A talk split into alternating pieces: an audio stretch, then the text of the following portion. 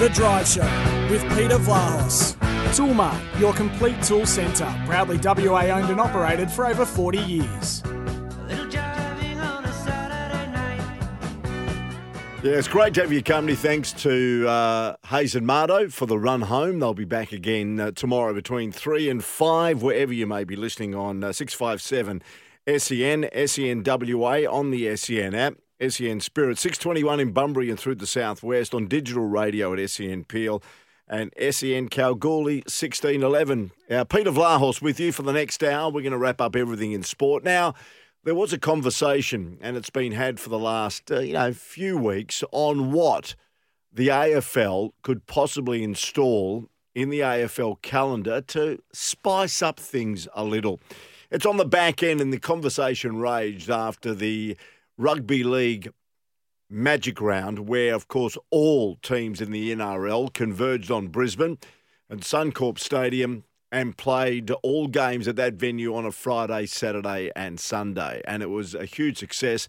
And it's been something that's been incorporated into the season. As well as that, the Rugby League has also the State of Origin. And game one, as we know, is next week. Uh, and after that, a couple of weeks after that, game two will be here and the third one uh, will complete the series between Queensland and New South Wales. Gary Lyon and other people on SEN have stated maybe the AFL needs to spice up the season. As we know, attendances aren't what they used to be.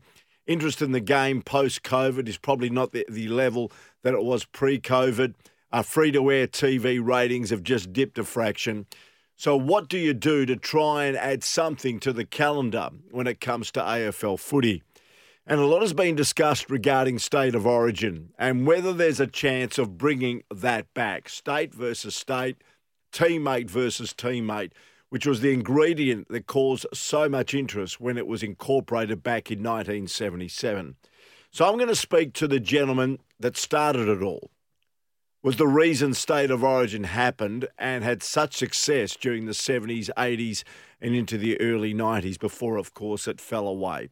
Leon Larkin hasn't lived in Perth for 30 years, and I caught up with him in Dubai in the United Arab Emirates uh, just a short time ago, and we'll feature that interview a bit later on and take us back to that time when football was the rage and state of origin. AFL beat the NRL to the punch and uh, started playing, as I said, state v state, teammate against teammate. So Leon Larkin will be featured on the program in a little while. We'll also speak to Brett Phillips, as Hayes and Mardo mentioned, an enormous match tomorrow morning, our time, uh, in the context of gladiators and players at the at the head of their sport. We're talking about Novak Djokovic take on Rafael Nadal in the quarterfinals of the French Open, and it is the first Grand Slam in a year with both Novak and Rafael in the field. They are two titans of the game and they'll face each other for a record 59th time. And it's a shame, really, that uh, tomorrow morning's match is only a quarter final because, as we know, Rafael Nadal has had some injuries concerns and his ranking uh, has just dipped uh, a couple of places. So all of a sudden, he meets the number one at the quarter final stage. So Brett Phillips is going to join us in just a while. But first, let's bring us up to date. And it was a big story last night, and it continued, of course, today the health of West Coast Eagles legend Peter Matera. And it's come out his brother Phil, also an Eagles great, said it was uh, unlikely that he would have survived his heart attack on Sunday if his wife hadn't been nearby to rush him to hospital. In fact, uh, Phil Matera was featured on Scotty and Goss this morning, and for those people that may have missed it, uh, this is what he had to say, just in brief, about where Peter Matera is right now regarding his recovery?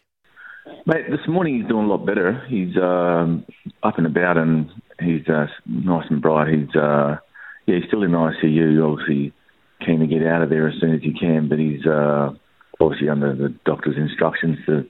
Hopefully later on today he'll move out into a, into the ward possibly, but we're not too sure yet. We're about to head down to the hospital shortly, but um, I've been on the phone to him this morning, so he's uh, he was up early on the phone, so he's uh, he's up and about, which is a good thing, and uh, we're hoping for a really speedy recovery. Although he he does have uh, another small operation ahead of him.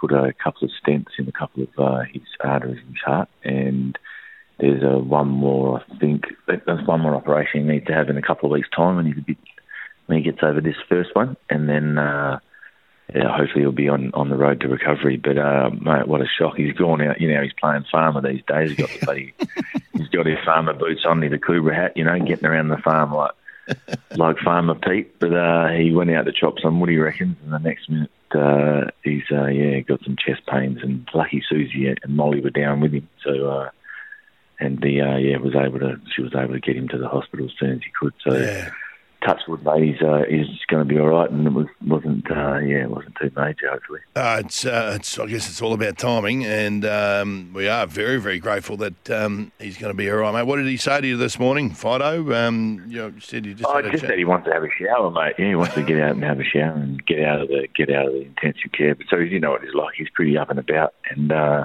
he'd rather be out doing something than sitting in, in ICU. But obviously it's all the doctor. Scotty, he's pretty uh, pretty excited to be uh, to be feeling a lot better than he was yesterday and the day before that. So yeah, let's just he's got to take it easy, but he'll um he'll certainly be you know um hopefully in a couple of weeks' time back to himself. But we were uh, actually heading to Adelaide on Friday. We'd organised a uh, a week of golf. We were going over to watch Adelaide Eagles. Well, I'm still going, obviously, but he, he's not coming. But we're going to play at uh, the Royal Adelaide oh, course and Grange nice. and Kooyonga oh, lined nice. up, but uh, nice, unfortunately nice. he's uh, not going to be coming. Uh, just in regards to um, you saying you're going to Adelaide, he was down, of course, to come to the reunion of 92 in three weeks' time. I'd imagine, I mean, I'm, I'm cart before the horse, but I'd, I'd be doubtful very much where he'd be flying over. Yeah, he will be probably very doubtful, mate. He'll be probably on the recovery from his second operation, I would have thought at that time. But um, yeah, he was only talking last week about how excited he was to catch up with him, and I was on the phone to Bluey McKenna yesterday, giving his regards, but um, how they were all pretty keen to catch up and um, remember the, the, the days of the '92 premiership. But um, yeah, I doubt very much he'll be over there. Hey, knowing those boys like we uh, like we do, Friday, I'd. I don't think a 92 reunion is probably the best place for Rude's health right now. of course not. Definitely not. So it's probably a good thing he stays away.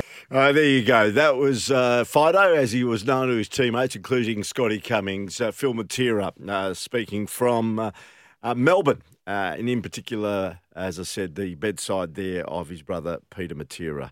Uh, so uh, we wish him a speedy recovery. But things look like uh, they're on the way up regarding the West Coast Eagles legend, Peter, who sustained that heart attack on Sunday. And he's a pretty lucky man. Of course, uh, you can join us anytime on the Tempur Bedshed text line 0487 736 736. Of course, Bedshed, experts in Tempur mattresses, pillows, and adjustable bases. Check the range of Tempur products in store or visit bedshed.com.au or you can give us a tinkle on the Scarborough Toyota open line. You can call 13 12 55 and you can sell your car to Scarborough Toyota there in Scarborough Beach Road in Osborne Park. As I mentioned, uh, we'll look at the uh, the history of state of origin Australian rules football ahead of the state of origin NRL, which has become now more significant, they reckon, than their own grand final. And the call from people around the AFL community to provide something rather than home and away games, finals, and a grand final. Does the AFL need something else to maybe rekindle a bit of enthusiasm that has been lost during the couple of years of COVID. I'd love to get your thoughts on uh, state of origin footy. Were you there in those days in the late 70s and 80s? And were you one uh, of those people that wagged either school or work to get down to Subiaco Oval on a Tuesday afternoon? It's quite bizarre, wasn't it? Tuesday afternoon and they used to hang from the rafters. 0487 736 736, the Tempur Bedshed text line. Or you can give us a call if you like and have a chat about your experiences, 13 12 55, because later in the program, we're going to be reliving uh, the origins of state of origin football here in Perth and, of course, the AFL. We'll take a break. Uh, it's nine past five. This is Drive with Peter Vlahos, all thanks to Toolmart, the complete tool centre.